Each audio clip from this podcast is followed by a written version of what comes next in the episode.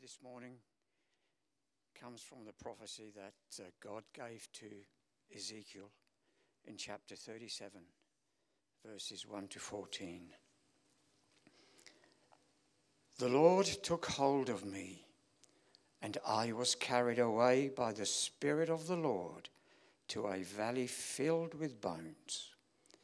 He led me all around among the bones that covered the valley floor.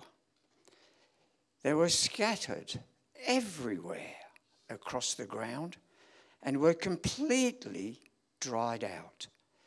Then he asked me, Son of man, can these bones become living people again? Oh, sovereign Lord, I replied, you alone know the answer to that. Then he said to me, a prophetic message to these bones and say, Dry bones, listen to the word of the Lord. This is what the sovereign Lord says. Look, I am going to put breath into you and make you live again. I will put flesh and muscles on you and cover you with skin. I will put breath into you and you will come to life. Then you will know that I am the Lord. So I spoke this message just as he told me. Suddenly, as I spoke, there was a rattling noise all across the valley. The bones of each body came together and attached themselves as complete skeletons. Then, as I watched, muscles and flesh formed over the bones. Then, skin formed to cover their bodies. But they still had no breath in them. Then he said to me, Speak a prophetic message to the winds. Son of man, speak a prophetic message and say, This is what the sovereign Lord says. Come, O breath from the four winds breathe into these dead bodies so they may live again. So I spoke the message as he commanded me, and breath came into their bodies. They all came to life and stood up on their feet, a great army. Then he said to me, Son of man, these bones represent the people of Israel. They are saying, We have become old, dry bones. All hope is gone. Our nation is finished. Therefore, prophesy to them and say, This is what the sovereign Lord says. O my people, I will open your graves of exile and cause you to rise again. Then I will bring you back to the land of Israel. When this happens, O my people, you will know that I am the Lord. I will put my spirit in you and you will live again and return home to your own land. Then you will know that I, the Lord, have spoken, and I have done what I said. Yes, the Lord has spoken. Thanks, Ian. That was that was uh, magnificently read.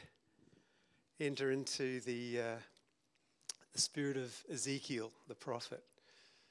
Ezekiel, we've got Ezekiel here, haven't we? You changed your position, yeah. He wants to really get under the uh, under the word here, yeah.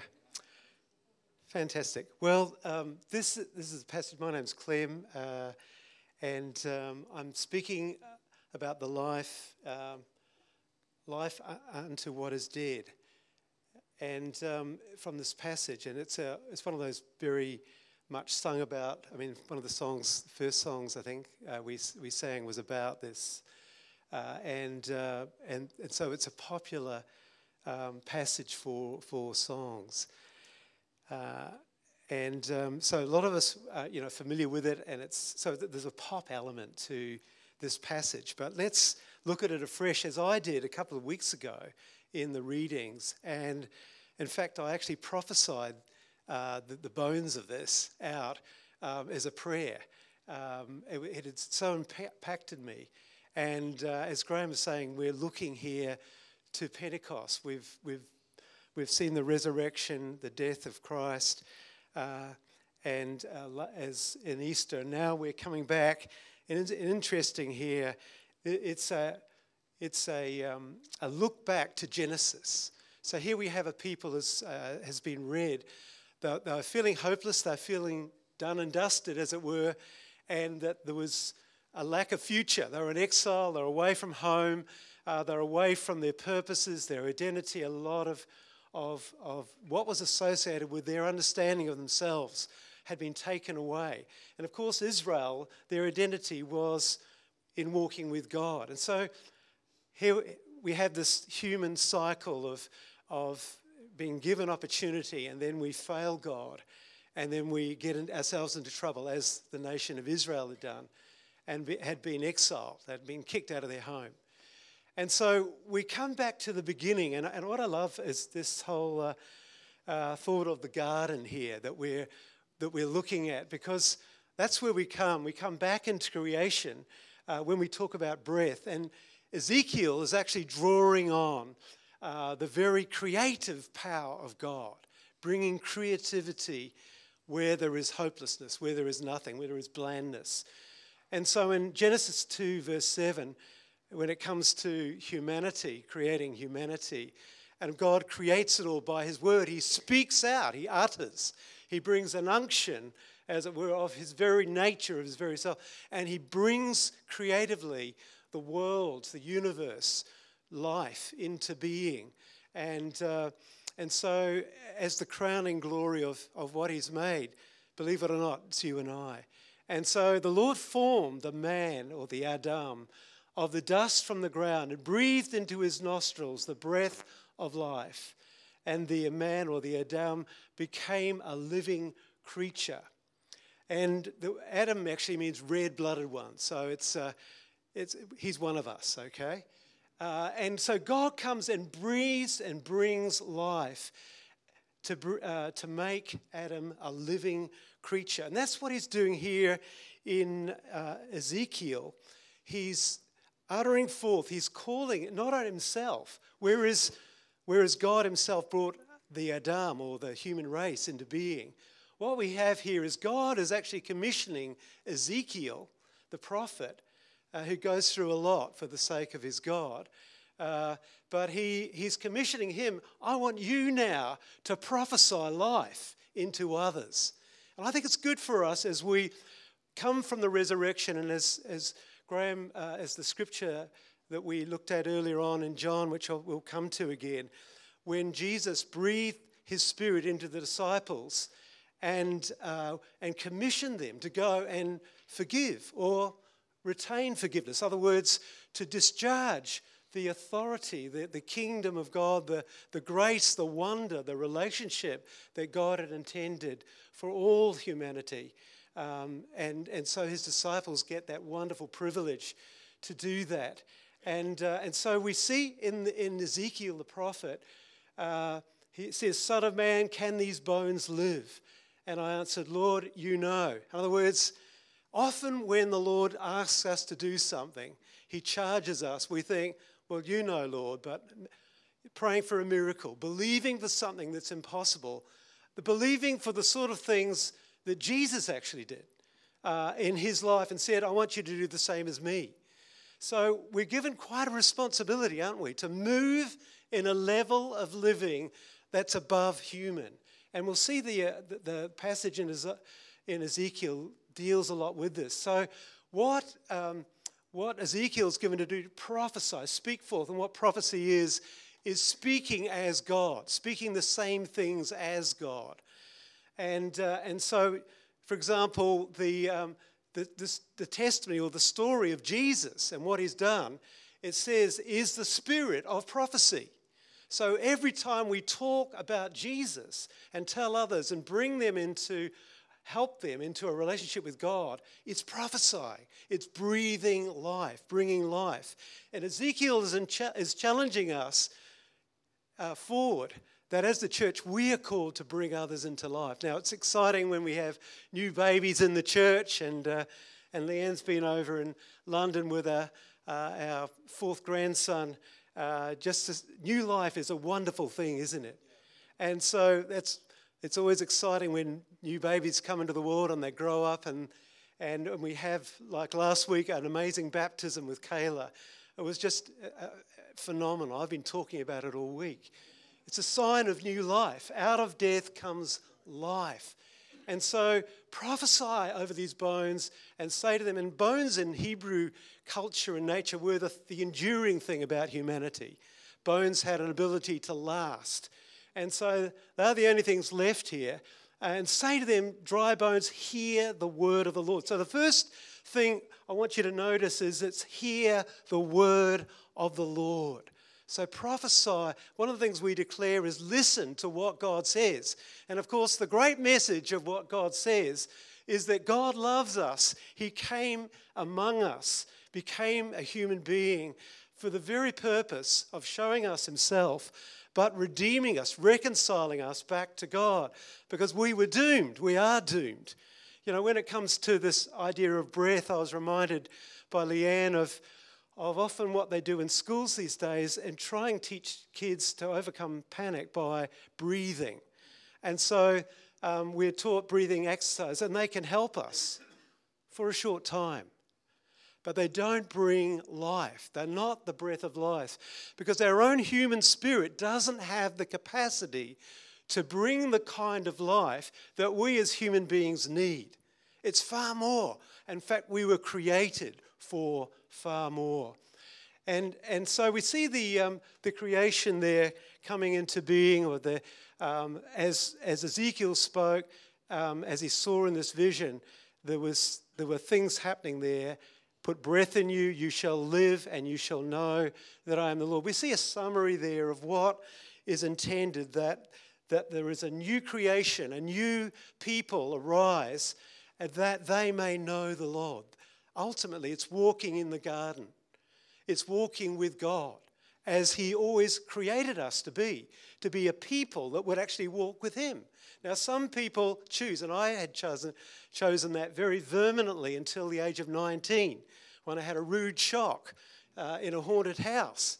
And I suddenly realized I was in a very dangerous place. And I reached out to God that night and He came in and took me home. He brought me home to Himself. I, from that moment, I knew I was home, I was safe. Suddenly, all of the questions I'd had in my psychology classes were answered.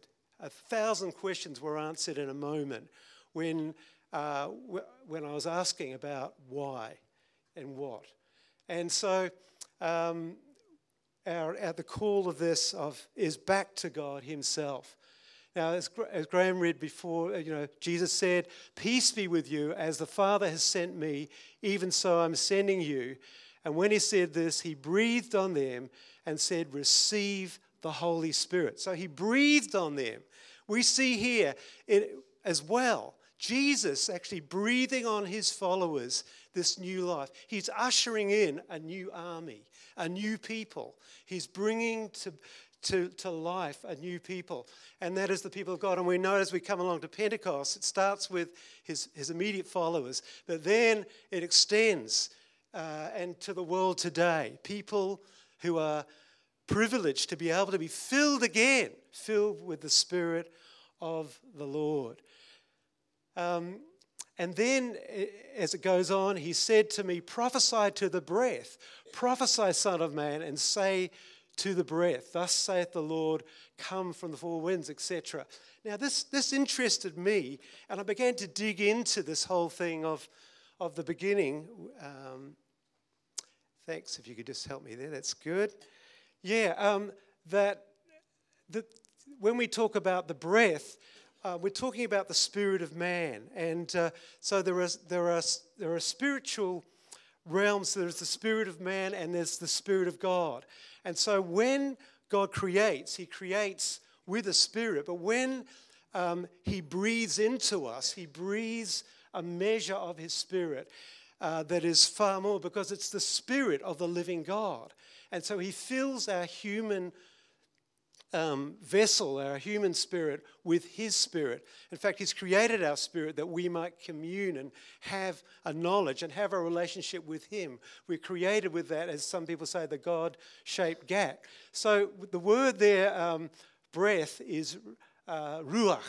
Um, it's sort of got a guttural thrust to it and in the Greek it's pneuma. So the, the way it comes, the way the, the, the breath comes to the spirit, the spirit is, can be made up, and I've just been digging into this, of both the heart and the mind. And when, so in, the, in Hebrew thought, when we're talking about the spirit, we're talking about the mind, actually, and the heart. And so when you have um, someone like David, now he had blown it, he had, had been responsible for murder, and adultery. He was in a mess, and his life and family was in a mess. But what does he cry out in Psalm 51? He cries out, Create in me a clean heart, O God. He's crying out for what is being prophesied here. He's, um, he's, he says, Renew a right spirit in me. In other words, change me, come into my life again. I, I realize I have put myself back to square one. I have put myself in a place of death.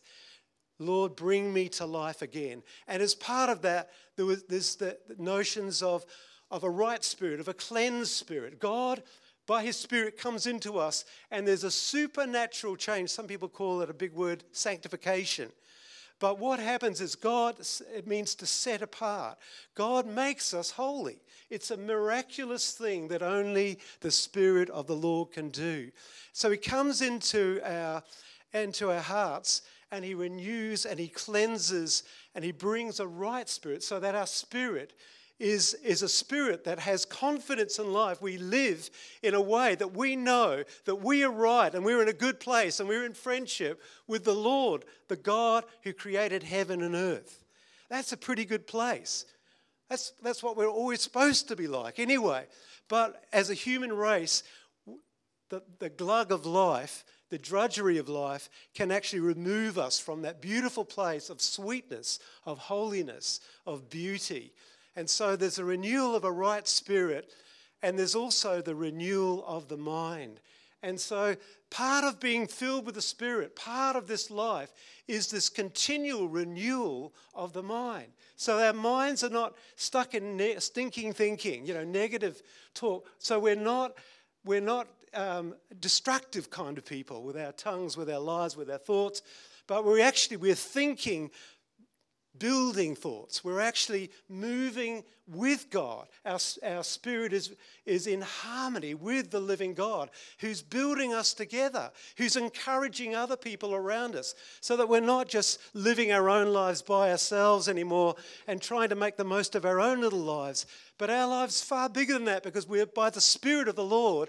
We're like Him. We're actually thinking of others. We're breathing life into others. We're prophesying life into others. And so God calls us to be a prophet, a prophetic people. And, and as I remember in my early Christian life, in, you know, when I became a Christian when I was 19 or 20, I, um, I was, remember putting this into life. And I used to, the way I used to, to overcome, and I was working in a tannery with a whole bunch of uh, guys, surfers there, and because we could uh, they, they could surf. I, would, I didn't surf that well, but they could surf during the day and work, work at night. So but we had um, we always just pull our Bibles out during the um, uh, during our breaks, and we had um, about 20 young men uh, all there reading our Bibles together, encouraging one another. It was an amazing place to be uh, and a workplace. In fact, um, the doctor that, uh, that was supervising a lot of the science to do with that tannery got us a room so we could actually pray in it, a prayer room. So we had our own prayer room in the tannery. Anyway, um, bit of an aside there. So, what I learned to do was to be renewed in the spirit of my mind and to put on the new self created after the likeness of God Himself. And, and so we put off the old, we put on the new. There's a renewal process that God does, there's a renewal process that we cooperate with and we participate in. And, and I really love this because I realized that no matter how down anyone else was around me, I could actually get in prayer and I'd be pumping, you know, I'd be on fire and uh, I'd be looking for others that I could encourage. And, uh, and I, I wondered why people got depressed around me. I thought, come on, I'm going to pray for you. And so I'd get over and just pray and shout and uh, get dramatic until they were actually up again, you know. so, so um, I shouldn't have to apologize for that, should I? I should be proud of it. It was good fun. Okay, so being renewed. And therefore, Ezekiel says, Prophesy and say to them, Thus saith the Lord God, Behold, I will open wide your graves and raise you from your graves, O my people, and I'll bring you into a land of Israel. And you shall know that I am the Lord when I open your graves, raise you from your graves, O my people. Okay. So, the divine breath. Now, I'm just going to jump ahead. To, we'll, we'll be hearing a lot about this, I believe, over the next weeks uh, leading up to Pentecost. But just to, just to look at what happened there to the early church. And it says, when that day had arrived that Jesus said, I want you to wait for the Holy Spirit. I want you to wait for this breath because here you are, you're believers. You know I am the Lord. You've seen me, but I want you to wait. You've seen me, you've seen my hands. Jesus appeared to uh, the disciples, and so they knew him. They believed, but they needed the empowerment of the Spirit. So he said, Wait in Jerusalem. And they were together, and suddenly there came from heaven the sound of like a, a mighty rushing wind. Now, you know, it's like that. It actually, in recent years, it actually happened in, um, um, uh, in uh, Alaska the Inuit Indians. There's a community there, and they don't have planes flying over. And then they were just in worship, these guys. And in the middle of it, this, this sound, like a jumbo jet, came over. And they, I mean, this whole community was in a mess. And, and uh, the story goes, it's been documented, uh, how the Lord began to transform uh, relationships, family, the drunkenness, all sorts of rotten uh, stuff that happens, you know, unfortunately in remote communities. And so it started with a rushing mighty wind. And in their case, it was just like it says here. And, uh, and they were filled, they filled the entire house where they were sitting, and divided tongues as a fire appeared on them, rested on each of them, and they were filled with the Holy Spirit and began to speak in other tongues as the Spirit gave them utterance. So we see a phenomenon here, you know, the, the gift of, of other languages, of spiritual languages, was as a sign to people around them. And in the case of, of this day, there were people from all around the world who recognized the fact that these people who were um, uh, unlearned people were speaking in languages that um, they hadn't learned, and, uh, and they were hearing them uh, magnifying God in their own languages. Such was this amazing uh, miracle. And uh, so um, whoops. Yeah, so um, as we go on there, we, we, um, we come to Paul now, and uh, that was Luke before. Now, Paul is saying, Pursue love and earnestly desire the spiritual gifts, especially that you may prophesy. For one who speaks in a tongue speaks not to man but to God. For one, uh, no one understands him, but he utters mysteries in the Spirit. On the other hand, the one who prophesies speaks to people for their upholding, up, so upbuilding and encouragement and consolation. So, what I'm getting at really here is that the call of Ezekiel was to prophesy over the people of Israel. And by prophesying, he was declaring the word of the Lord, and life came. He was declaring what actually happened. They came back from exile. There was a restoration to their land. He was prophesying that. He was seeing that, the return of the people to life. But he's also um, seeing what, what ahead to what has ha- what happened at Pentecost and what is for us as well is that we're a people of life. And there's two aspects about this. I, t- I mentioned the gift of speaking in spiritual languages that the lord um, by his spirit gives us that ability to speak fluently in, in prayer languages. And paul makes it clear here primarily this gift is a sign. It's a sign that that, that the Holy Spirit has come that from the Father and the Son. It's a sign that uh, Christ is triumphant, okay, that's sign of the Spirit. But, but the gift of, of speaking other languages is foremost an intercessory language. It's a, it's a prophetic language in the Spirit, as it were. It speaks to God, it speaks to prayer. And for us as his people to move ahead and to move on in the things of God. We need to have every good gift he gives to us. And this gift is not, there are lots of other gifts that will help people, but this one is given that will help you in your empowerment, in your spirit filled. In fact, Paul says, I speak in this gift, using this gift more than you all put together. And they were over the top in this. But he was saying, I want you, Corinthians, to build up one another, to focus on that. And of course, that's an outward mission, that's an outward look. And, um, and so we're called as a people to, uh, uh, to look outward. As, as Graham mentioned earlier, to, we are a missional people. And, and so the call of God for us, for, for those who follow Jesus, it says we are a chosen race, a, a royal priesthood a holy nation, a people for his own possession, that we may proclaim the excellencies. We are called, like Ezekiel was called, we are called to proclaim the excellencies of him, of Christ, who called us, of the Father, who called us out of darkness into his amazing light. We weren't, we had no place of belonging that was eternal, that was secure. But in Christ, we are part of a people people that stretches round the world and throughout time. We are God's people. Once uh, we hadn't received mercy, but now we receive mercy. So, one of the marks of God's people as well, the, the, the defining mark of God's people that, that I love the words of Lesslie Newbigin, are that we are a people of mercy. As the church, we're defined by God's mercy not by, a, not by our own triumphalism, but by His mercy.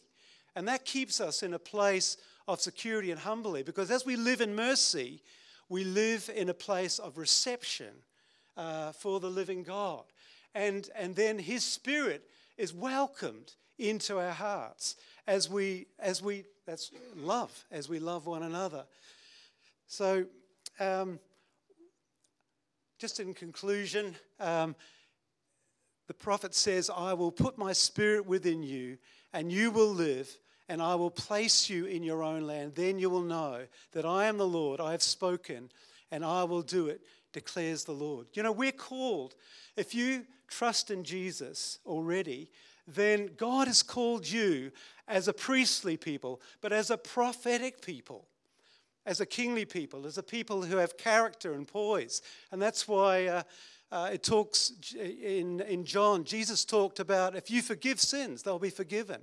There's a, there's a sense of authority, there's a sense of, of poise that we have there. We have the right, the privilege to be able to release people, help people find peace with God through Jesus Christ. That's an amazing thing. But moreover, we're called as a priestly people to pray. And I want to encourage you if you don't yet know how to, or you haven't had that experience of praying in the Spirit, of prayer, having prayer languages that the Holy Spirit gives, I want to encourage you over these next weeks to seek God for that, to seek after it. And um, Uh, and also because as, as you seek the gifts of God and these important gifts, the, of the graces of the Spirit, it will empower you as an intercessor because we're not about ourselves, we're about the world about us, we're about our community about us. You know, as, as Pastor Charles framed in past years, um, we're about home, community, and world. These, these spheres which we are called to, to influence and to be, um, uh, to be transformers in, in, the, in the realms that we live. Uh, transformative in our home, transformative in our local community, in our workplaces. You know, I've, I've heard of people, for example, just go into their lecture theatres where they teach and just pray over every seat. I've heard that happen time, you know, these sort of things happen. And wonderful things began to happen in that classroom because uh, a, uh, a, lecturer took time to actually believe for miracles, for, for change, for hope in the life of his students.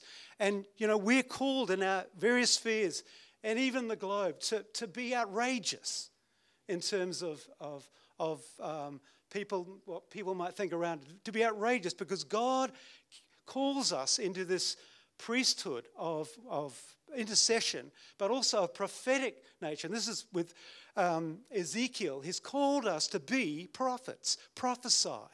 Now, I, could go into this, but you know, we're all, um, and, and I hope to talk a bit more about it. I'm studying it at the moment. But we're called to, as a prophetic people, to speak into our world, to speak into our life, to speak into people's lives, to be people that are change agents around us as the Spirit flows through you, as you give yourselves to moving in the Spirit as God's Spirit people. We're just going to um, uh, move into a song now, but um, I want to ask you as we begin to worship that if you are saying uh, this morning, Yes, I want I want to, be filled with the Spirit. I want languages of the Spirit that can help me pray and intercede at a whole realm. It's like a supercharger. You just won't know the, the, the power, the ability that, that interceding in languages of the Spirit will bring to your Christian life. It will transform it. And the other areas, if you want to begin to prophesy and speak forth, we're all called, believe, as a body, as a company, to be a prophetic people that speaks into. We're, we're not the recipients. We're not, we can't remain as recipients. We're called to be givers. We're called to be transformers. And God put Ezekiel on the spot, and He puts us on the spot. Maybe I'm putting you on the spot this morning, but maybe it's a good thing.